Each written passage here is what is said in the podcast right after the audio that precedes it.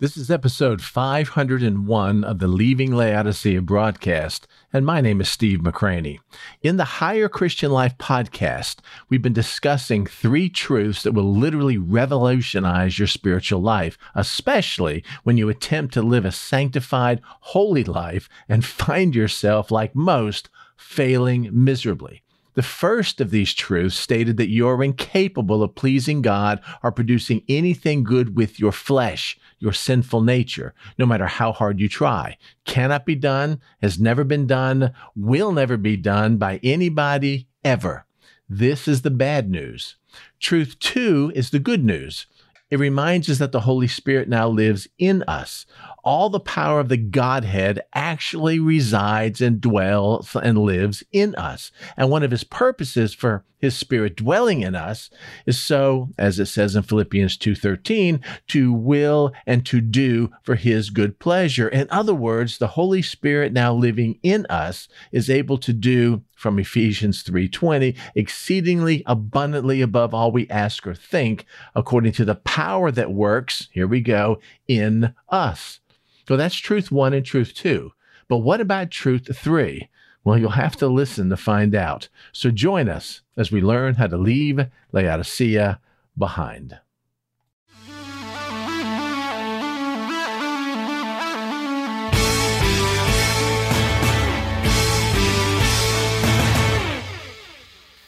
If you remember, um, I've begun this uh, podcast or this uh, teaching on the higher Christian life about four months ago.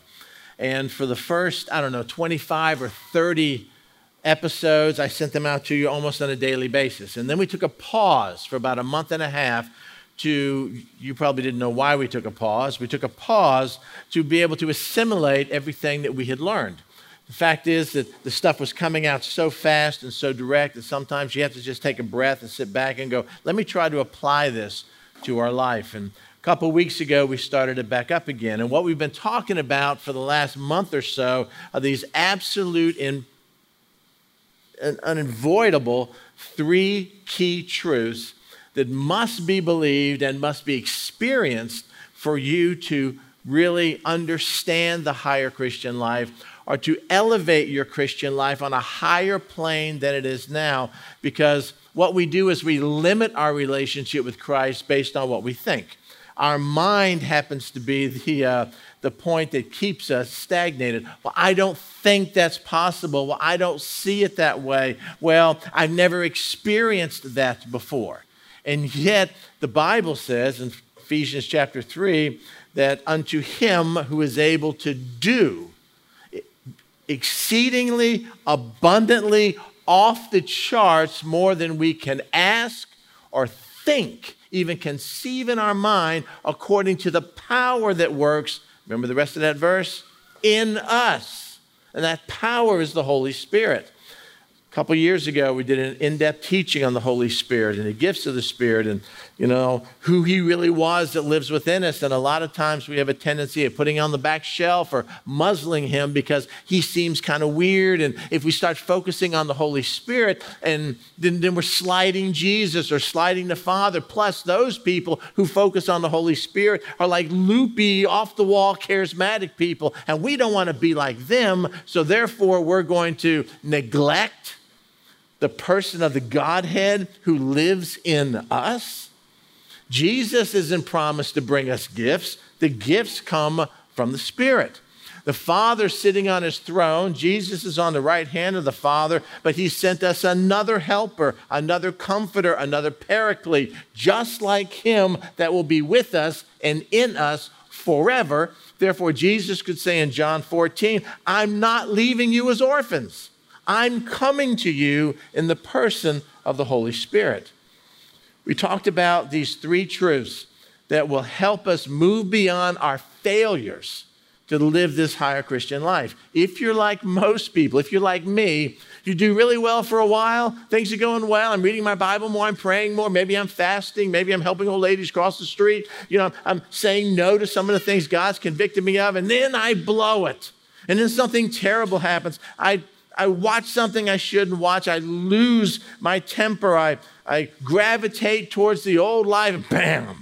You know, now I'm down here in the, the doldrums and I hang around there for a while until I start inching myself up by making vows and resolutions and, and plans that I want to be more spiritual. And okay, we're kind of, ah, oh, it's back down again. And it's up and down and up and down and two steps forward and three steps back. And the Bible talks about this abundant life in Christ. Most of us don't live that abundant life in Christ. We've tasted of it and these high moments, but we don't live that. So therefore, we don't share about the joy that we have in Christ because we're not experiencing it. And we assume that everybody else lives about a six, seven, or eight on a scale of one to 10. So it's okay for me to live a six, seven, and eight on a scale from one to 10 because I used to be a four and now I'm an eight. Well, that's a 100% fold. And so that's pretty good. And I'm okay in lukewarm Laodicea. And if you remember in the seven letters to the seven churches, that is the one area in which we live, the church age in which we live. And that is the kind of life that made Jesus nauseous. In other words, just make a decision to just be one way or the other. I wish you were cold, then I would understand who you are, or hot. But since you're neither of those, you're just apathetic, and I don't really care. It made him so nauseous, he wanted to vomit the church out of his mouth. Behold, I stand at the door and knock. Of what? Not your heart. The context, I stand outside of the church and knock, hoping the church would open the door and let me in. How do we move beyond that? How do we move beyond our failures? How can we live the overcomer life? And I'm using terminology that was not comfortable for us today, but was just commonplace in the last century in the Philadelphia church age. Truth number one. Now, all of you should know this because all of you read the emails and listen to the podcast, right? If you don't, that's a story, another story for another day. Truth number one, got to understand this. You are incapable of pleasing God or producing anything good in your flesh because that's your sinful nature. No matter how hard you try, it cannot be done. It has never been done. It will never be done by anybody ever, including you. Well, I made my mind up, and here's what I'm going to do, and I'm going to, you know, do this kind of thing. And no, you can't because it's in your flesh. It's tied up in your DNA, this fallen nature that we have. Paul talked about that all the time. Turn to Romans chapter 7. We'll look at that first. We'll begin in verse 15. Listen to what Paul said, and I would hate to stack my Christian life up against Paul's. But here's what Paul said in verse 15 and following For what I am doing, I do not understand. I, I, I, it just it seems crazy to me that I'm acting this way. For what I will to do, what I want to do, what I know is the right thing to do, that I do not practice. But what I hate, that's what I do. I mean, Paul, what are you saying? Can't you get hold of your flesh here? The things that I want to do so bad, I don't do. And the things that I should have done away with, the things I swore I would never do again, I not only do those things, the word here is I practice them habitually. If then I do what I will not to do, I agree with the law that it is good, convicting me, showing me my error. But now it is no longer I who do it, but sin that dwells in me. Well, Paul, I thought you were saved. I thought you were sanctified. I thought you've had these visions where you're carried up into the third heaven and heard things and saw things which is unlawful for any man to speak but sin still dwells in me. How do you know that? Verse 18 For I know that in me, well, in your spirit, Paul? No, he clearly wants us to know what he's talking about. In my flesh, nothing good dwells. It's the Apostle Paul. Well, that's not true. Oh, he's a liar. The Holy Spirit's a liar. Read what it says in me. And again, Paul, I think I can't handle a, uh, hold a candle to Paul. Can you? in me, that's in, in my flesh, so we clearly understand what he's talking about, nothing good dwells. For to will is present with me. I want to do good, but how to do good, I don't know. I can't figure it out. It's a mystery to me. I want to do what's good. I know I should do what's good, but I can't figure out how to do that. Jesus dealt with the exact same issue in Romans, uh, John chapter 15, talking about the vine and the branches. Um, I am the vine, you are the branches, my Father is the vine keeper. Talks about producing fruit, good fruit, which is all we're supposed to do. And he sums it up in verse number 50, uh, verse number 5. It's like this summary verse. I am the vine, he says, you are the branches. He who abides, rests, lives, dwells, makes his home in me, and I abide, dwell, live, make my home in him, bears much fruit, does good. Can't I do good aside of you abiding in me? Can't I do good even if I don't abide in you? No, for without me, you can do nothing. You can't produce anything. There's in you nothing dwells good in your flesh. That's truth one. So quit trying, quit striving, quit getting on that treadmill and working real hard and doing something in the flesh so that you can take credit for it. The higher Christian life, really, the life with Christ, is a life of submission where it's not us doing it and saying, Look, Lord, I brought you a sacrifice and an offering. It's, yielding ourselves so He does it through us. Then He gets all the glory.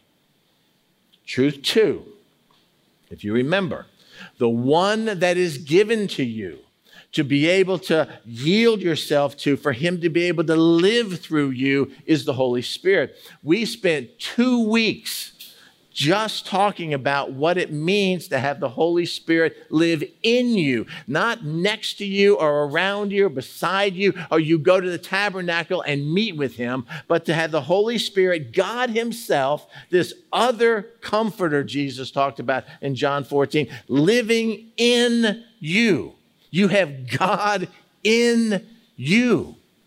And here's what Truth 2 says that God has given you the Holy Spirit to live in you. And because He's in you, you are in Christ.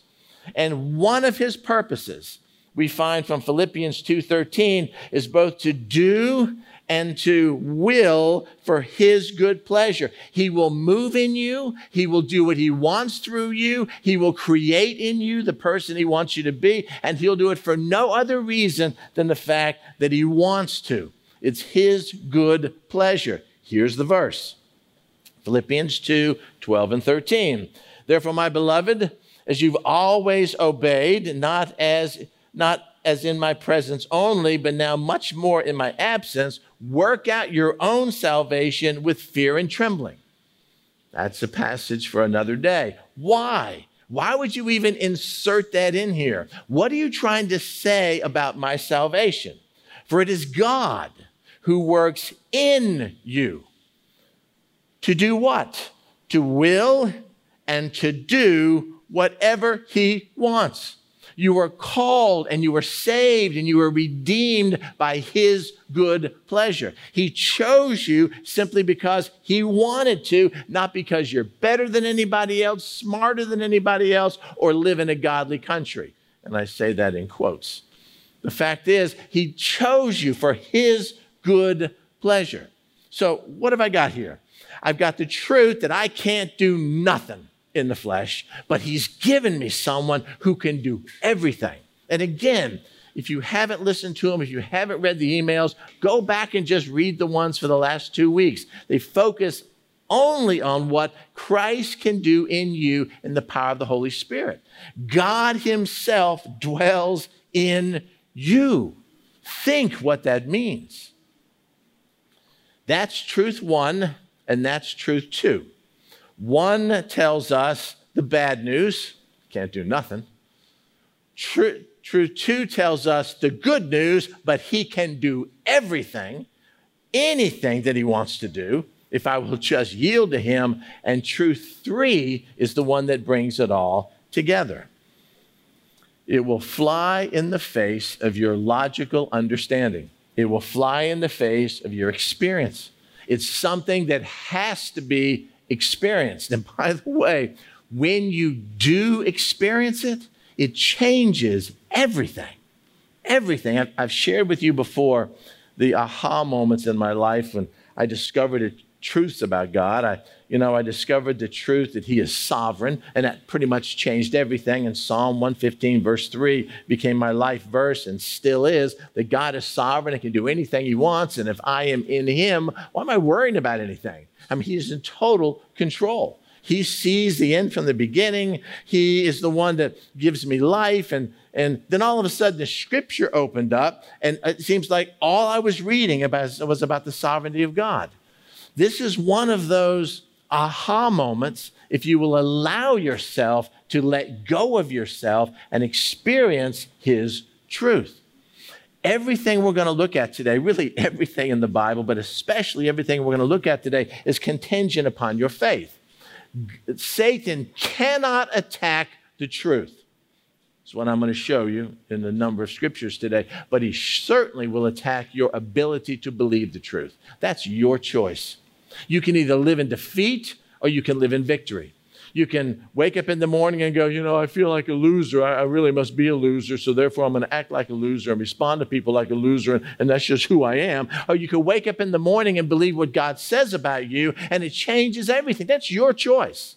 Your choice is what, is what you decide to make the object of your faith. I'm going to show you scriptures, familiar scriptures, that are going to show truth three is true. It's up to you whether you want to believe it and walk in victory like tens of thousands of people have done before, maybe hundreds of thousands of people have done before, or live in the same doldrums that you lived in yesterday, that you're living in today, and you will probably live in tomorrow. And by the way, if anybody in here is a 10 spiritually, if you're closer to the Lord right now than you've ever been, or you're, uh, you know, you surpass some previous intimacy with the Lord, if that's who you are, I'm sorry, I'm not talking to you. But if you're in here and you're less than what you've been at some particular point in time in your life, then you haven't even reached the level that you've already at one point achieved. Then this is for you. Truth three. When Christ was crucified on the cross, we know that he took our sin there and paid the penalty for our sin, but he also took your sin nature. What? Yeah. Yeah. He took our sin, what we did, but he also took our sin nature, or is what Paul talks about all, all the time the old man, the old Steve. He took it to the cross also. Let me define some terms before we move on. Let's define what this old man and new man means. Let me just show you a couple scriptures from Romans 6, Ephesians 4, and Colossians 3, where Paul uses these phrases about putting off the old man, casting off the sinful nature, and putting on the new man this relationship with the Holy Spirit. The old man refers to your unregenerate human nature or human spirit, consisting of your life inherited from Adam. This original sin that if you take, and by the way, if you don't think uh, kids are born in sin, take two toddlers who haven't learned all the stuff we have and put them in a room together and put one toy and watch how they go. No, after you, please True? We're exactly the same. It's always been that way. It's life. And part of salvation is a regeneration process where our old man is set aside and we're given a new man. And then there's a battle that takes place between our flesh and this new man. The things that I want to do by the new man, I don't do. And the things that I don't want to do, I do. We see that in Romans chapter 7. Oh, wretched man that I am, who will deliver me from this body of death? Jesus Christ does. The new man refers to the regenerate human spirit, your human spirit, indwelt now by the Holy Spirit. In other words, the old man is what you were before salvation, the new man is what you should be now. Watch how it's used in Scripture. Romans 6, 5 and 6. For if we have been united together in the likeness of his death, this is talking about identification with his death through baptism, certainly we shall also be in the likeness of his resurrection. Knowing this, that our old man really was crucified with him. Our old nature was crucified with him, that the body of sin in me might be done away with, that we should no longer be slaves to sin. All right, Romans 6 talks about the old man. By the time Ephesians is written, we're talking about the old man and the new man. But you have not learned, so learned Christ, if or since indeed you have learned him and have been taught by him, as the truth is in Jesus. And here's the truth that you, you put off concerning your former conduct the way you used to be, the old man, the old life, which grows corrupt according to your flesh according to your deceitful lust. And you be renewed in the spirit, that's a small s, your spirit of your mind, and that you put on the new man, which was created according to God in true righteousness and holiness. There's an old man you were born with and a new man that was created in you when you came to faith in Jesus Christ. You dump one and embrace the others. We find it also in Colossians chapter 3. Do not lie to one another. And if you look at the passages before that, it talks about all the things you shouldn't and shouldn't do as a believer. Do not lie to one another. Why? Since you have, this is past tense, put off the old man with its deeds, with the stuff that overwhelms us trying to live a righteous life, a sanctified life in Him, and have put on the new man who is renewed in the knowledge according to the image of Him who created Him. The image of Christ who created the new man. There's an old man, there's a new man who lives in you.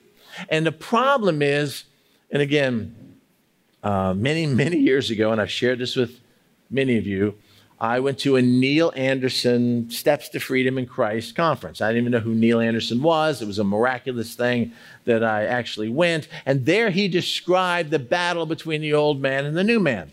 He says, Here's how we view the Christian life that we, humans are chained to two powerful forces far greater than we are. Here is Satan, and he's just massive, much stronger than I am, and he keeps pulling me this way to do the things I shouldn't do. And here's Christ, and he's pulling me over here. I've got the guy in the white hat and the black hat, and they're constantly pulling. And the things that I don't want to do, I do. And the things that I do want to do, I don't. And I'm stuck in this constant state of eternal turmoil, pulled between these two irresistible, powerful forces that want dominion over me. What kind of abundant life is that? So I, I muster up my flesh and I do everything I can to fight against this one. By the I ask him to help me, but fight against this one by my own will. No. The truth is this that Satan is already defeated. He's already under Christ's feet. And Christ is off the scales, and He's not holding on to me. I am in Him. That's the life of an overcomer, victor. But until we get out of our mind this, we never experience this joy that comes with Him. So I have some questions. Is the putting off of the old man and putting on the new man a temporary thing? Do I have to do it every day? Do I mess up? Do I do I make mistakes? Is it constantly? It's like rededicating my life every Sunday. The evangelist says, "Who wants to rededicate their life?" And I come to the altar and pray, and therefore I put off the old man and put on the new man. Uh, and if that's true, which by the way it's not, if that's true, then how do I have the power to be able to put off the old man and keep him off? how to put on the new man or embrace the new man who already exists in me and make my life in the spirit and hold on to it forever. How is that done? Or how in the world do I experience victory or the life of an overcomer in the higher Christian life? remember the truth. When Christ was crucified, I have no problem believing he took with me uh, all my sins. But my experience teaches me that he must not have taken my sin nature away because my sin nature keeps kicking my rear every single day. And so, therefore, it, it can't be a failure on my part. It has to be something that he didn't do. And this is where it gets troubling because either path we take sometimes maligns God. So go back to Romans 6. Let me show you a few things. Romans chapter 6. We'll begin in verse number 1. And by the way, these are very familiar passages. Think about them in the light of what we're teaching here. What shall we say then? Should we continue in sin that grace may abound? Absolutely not. How shall we who died, ed past tense, live present tense any longer in it?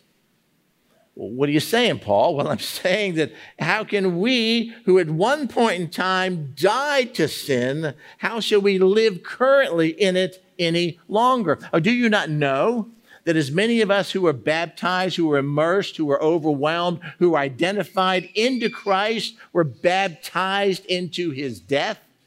Therefore, we were buried with him through baptism into death, just as, Christ was raised from the dead by the glory of the Father, even so we also should walk in newness of life.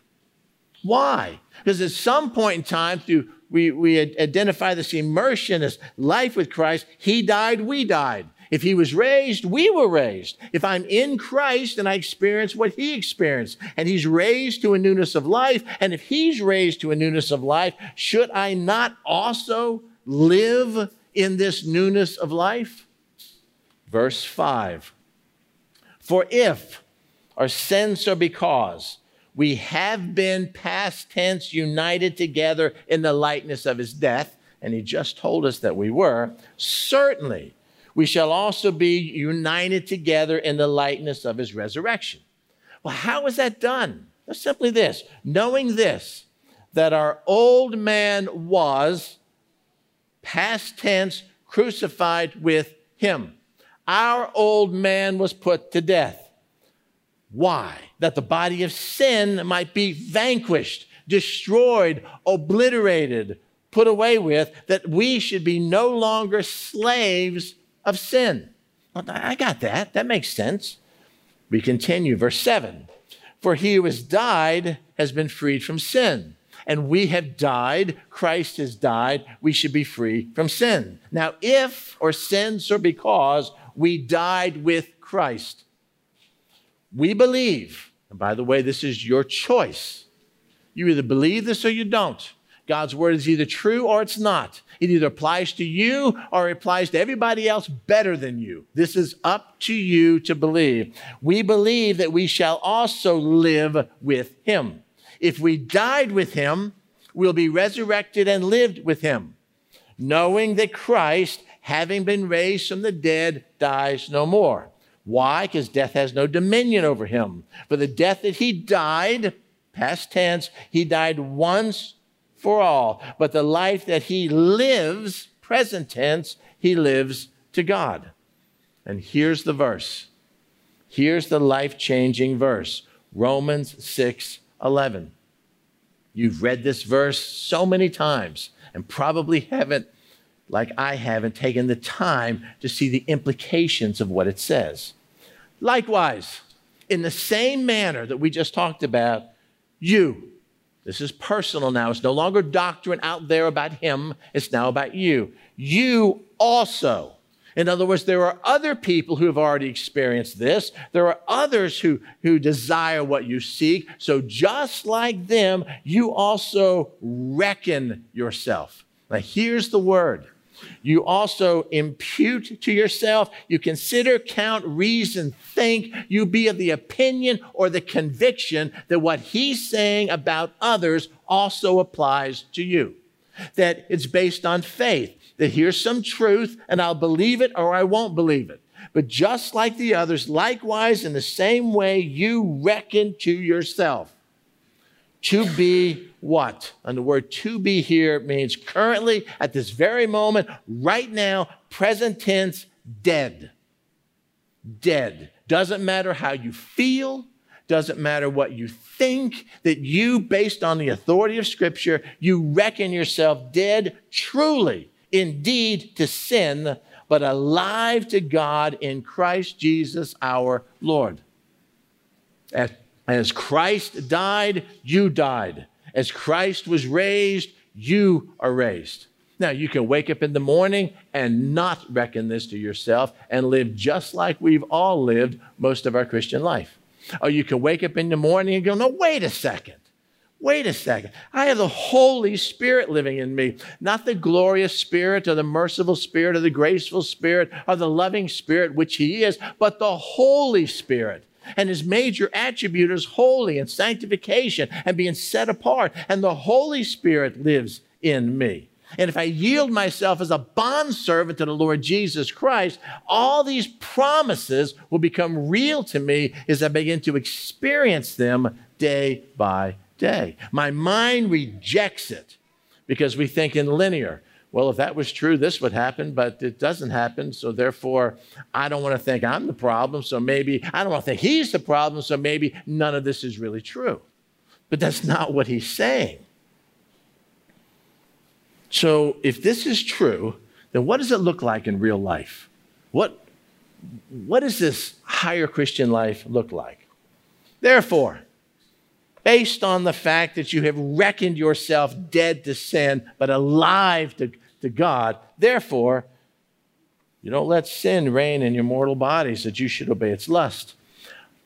How do I do that? You have the Holy Spirit living in you to do that. You let Him do that through you because you can't. Am I the only one here that has made a vow to the Lord not to do something and blown it? We all have, have we not?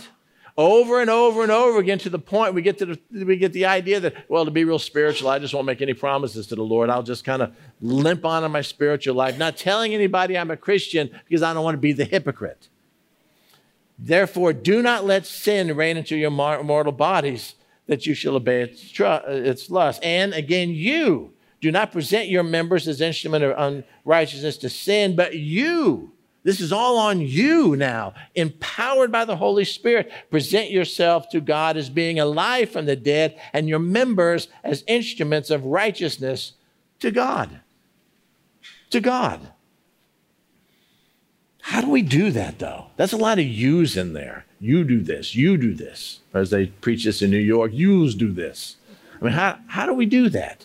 How can we have the power to do what is right and not wrong. How can I say no to the old man and yes to the new man? Do you remember truth number two? Truth number two says, You let him do it. It is him that works in you to work and will for his good pleasure. And there's nothing lacking in the Holy Spirit who lives in you.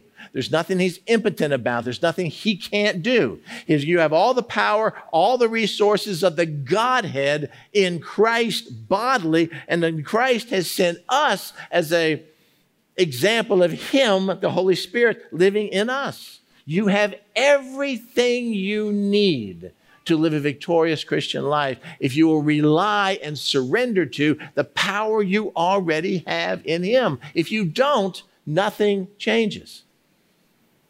How can I live a victorious life? He lives it through you.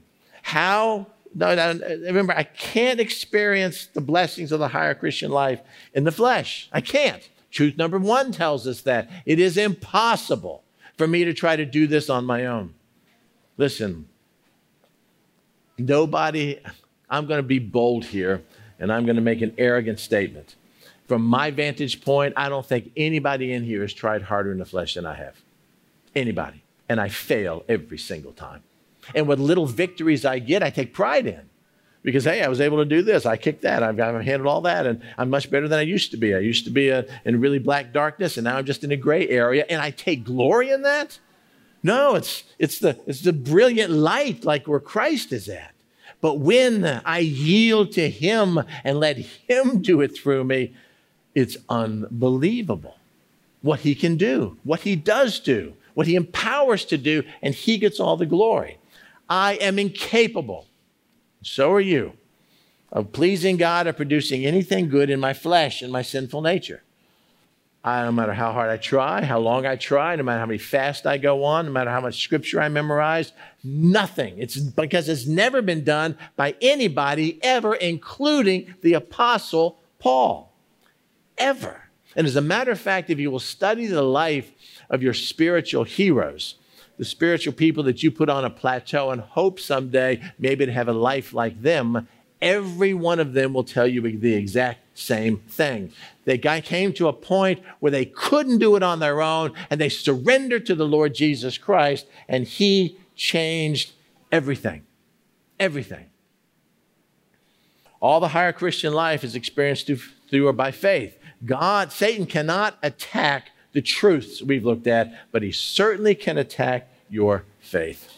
I don't believe it. I don't think it's real. I don't think it'll happen to me. Maybe it'll happen to everybody else who loves Jesus more and hasn't committed the unpardonable sin like we all think we have, but we haven't. So it, it, it, it must be good for somebody else, but not for me, because I'm just satisfied self beating myself, living this subpar Christian life, because it's all I deserve. It's all that's my lot in life. God bless others, but I know you won't bless me. Really? Really? We talked about you know, one of the major hurdles you have to, to overcome in your mind is not that God can, we all know He can, but that He will He for you. And the answer is a resounding yes. Romans 8 talks about this. Listen carefully. For if you live according to the flesh, you obey the desires of the old man, you will die when it's talking in the context here, it's not only talking about physical death, it's talking about experience the principle of destruction, experiencing everything in your life being destroyed, experiencing chastisement, experiencing the consequences of your sin, experiencing what none of us want to experience. But if you live by the Spirit, or if by the Spirit or in the Spirit you put to death the deeds of the body. Why does it say in the Spirit here? Because you can't, in the flesh, put to death the deeds of the flesh. That's like using something full of corruption to defeat something just as full of, of, corruption. You can't do anything good in your flesh. Therefore, it has to be done by the Spirit, through the Spirit. Truth number two. But if by the Spirit you put to death the deeds of the body, you will live. You'll experience the principle of wholeness, the blessed life, the abundant life. For as many as are led not by the flesh or by the Spirit of God, these are the sons of God. You will find this truth when it becomes alive to you all through Scripture, in the Old Testament and in the New Testament. Galatians 2:20 will all of a sudden become more enlightened to you. I have been past tense crucified with Christ. It's not something I'm doing currently, it's done. So, since I have been past tense, already finished, crucified with Christ, it means that I no longer live. But Christ lives present tense, right now, today, in me. What does that mean? It means the life which I now, present tense, live, not in the spirit, but in the flesh. I, I live by faith in the Son of God who loved me and gave himself for me. It is all based on your faith on what he tells you is true. So how do we how do we reckon using the biblical term? It's really hard to use that term in the South because every time I hear the word reckon, I picture this guy at a service station in bib overalls going, Well, I reckon so. You know, it's not what it's talking about here. I consider, I apply it to myself. How do I reckon this truth unto myself? It's really simple. Really simple. It's already been provided for you. What you need to do is receive it. You bow in his presence and you tell him that you have failed. I've tried to live the Christian life in the flesh and I have royally messed it up. Now, I've had some moments I was pleased about, but they're eclipsed by the moments that I'm horribly ashamed of. Tell him that you recognize and understand truth number one that anything good that is to come in or through your Christian life, he must do it all. Him. Because he's taking someone who has a fallen nature, infusing it with his spirit, and turning it into something different. For you can do nothing. You can't even bear fruit, according to John 15, that brings the Father glory. I can only stay connected to the vine. And as a branch connected to the vine, I don't strive or work or take credit in the fruit that I, that I create because I'm not creating the fruit. The fruit is created by the vine. I'm just blessed enough to bear it, and I'm only allowed to bear it or blessed to bear it if I stay connected to Him. But if we do things on our own and don't stay connected to the vine, read this teaching, we are like a branch who's cut off, withered, burned, worth nothing. And our life is only measured, according to John 15, by the fruit. The only purpose we have is bearing his fruit for the Father's glory. And then there has to be a moment of consecration. There has to be a time, not, not just flippantly or just kind of generally, okay, Lord, if you want me, you can have me. There has to be a time of consecration where you make a decision, you make a vow, you yield yourself to the Lord with everything that you are. You tell the Lord that you give yourself totally to Him unconditionally. It doesn't matter what, without reservation, in absolute surrender. And I'm giving myself to you just like I am with all the mess ups that I've done. I'm not trying to fix anything. I'm not trying to make myself more worthy or more holy or more deserving or more righteous. It's just like when you presented yourself to Christ in salvation. I'm coming to you with everything that I am broken tired of self will, tired of trying to make myself good enough to be able to get into heaven. When I realize I can't, I'm just coming to you and accepting what you've already done to allow my sins to be forgiven. You do exactly the same thing. It's not one of those, hi, Lord, if uh, you want me, if you can use me, you can have me. Oh, it doesn't work that way. You're talking to the supreme creator of the universe. And once that happens, just like with salvation, you don't rely on feelings. You basically just let go and let God be God in your life. And then to quote F.B. Meyer, who was a, a pastor in the same time as D.L. Moody, he says this Then rise up and go forth from your chamber, not trying to feel filled, but reckoning, believing, trusting that God has kept his word with you and is daring you to believe it. Trust me on this. Try me on this. See if I'm not telling the truth. F.B. Meyer was a pastor, an evangelist, did many great things.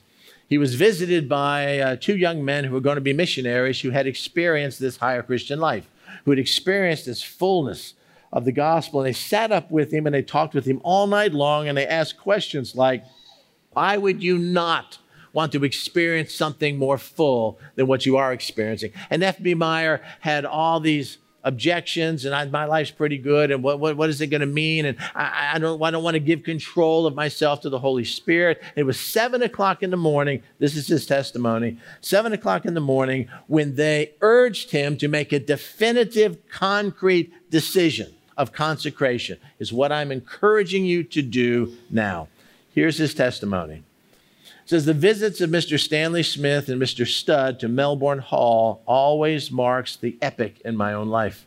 Before then, my Christian life had been spasmodic and fitful, now flaming with enthusiasm. I saw in these young men that they had something which I had not, but which was written them a constant source of rest and strength and joy. I shall never forget a scene at 7 a.m. in that gray November morn as daylight was flickering into the bedroom. The talk we had was one of the formative influences of my life.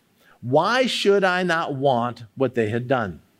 Why should I not yield my whole nature to God, working out day by day that which He will and work within? Remember the Philippians 2 passage. Why should I not be a vessel, though, though only of earthenware, meet for the master's use, because purged, I've been purged and sanctified? Listen carefully. There was nothing new in what they told me. There has been nothing new in what I have told you.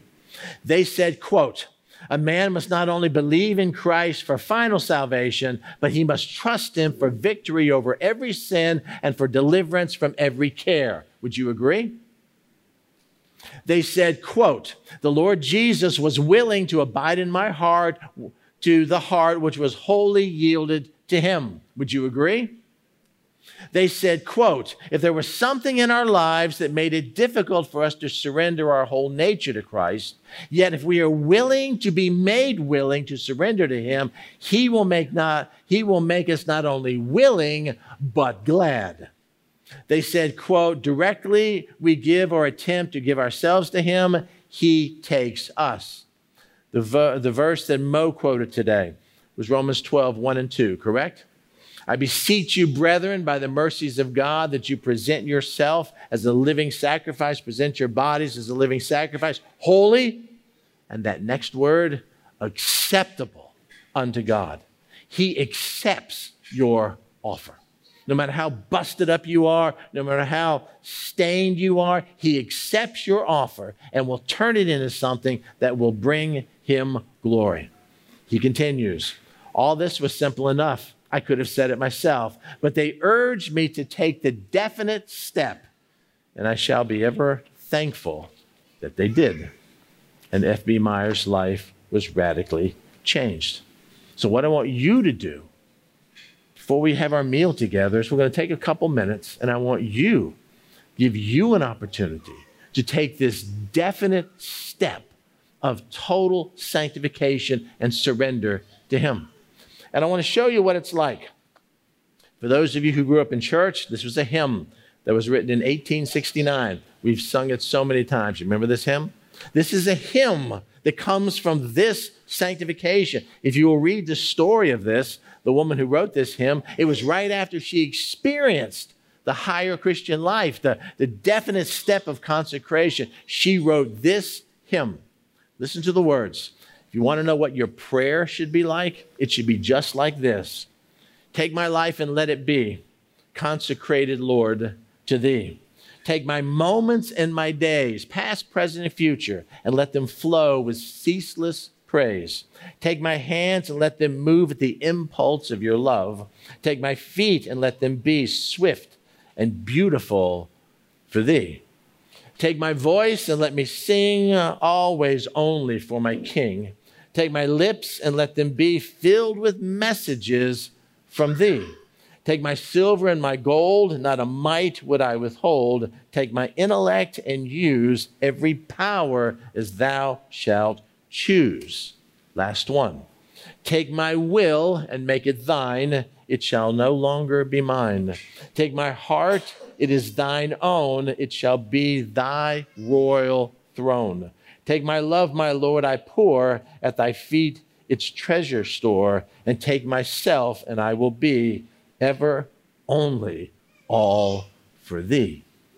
We sang this, I sang this growing up probably once a month in church, not knowing what it meant. It is a prayer of consecration, a prayer of sanctification.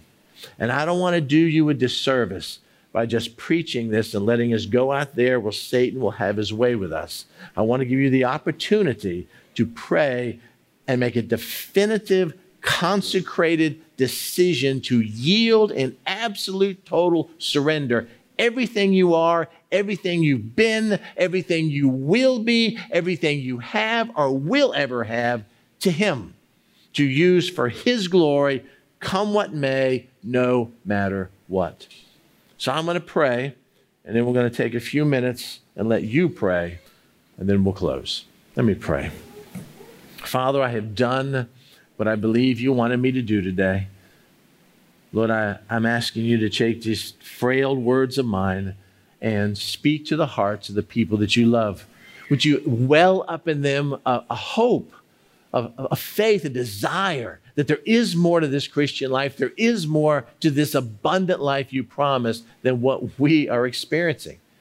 This constant battle with sin, this constant defeat when it comes to sin in the flesh. But you've already provided the victory and you live in us in the person of the Holy Spirit. How glorious is that? Father, I know that you desire the whole heart. You desire our total commitment to you. And I know that we're afraid to do that because maybe we've done it in the past and we've messed up. But Lord, we want to do it today and ask you to take it and ask you to live your life through us, ask you to empower our words and our thoughts and our mind, and for us to give everything we are to you. Father, would you speak to those people who are open and willing today? And would you gladly accept their offer of themselves, presented as a living sacrifice to you? And when you make them holy, and Lord, we know they're acceptable, and we're doing this because of the mercy that you've shown us. And I will thank you in Jesus' name.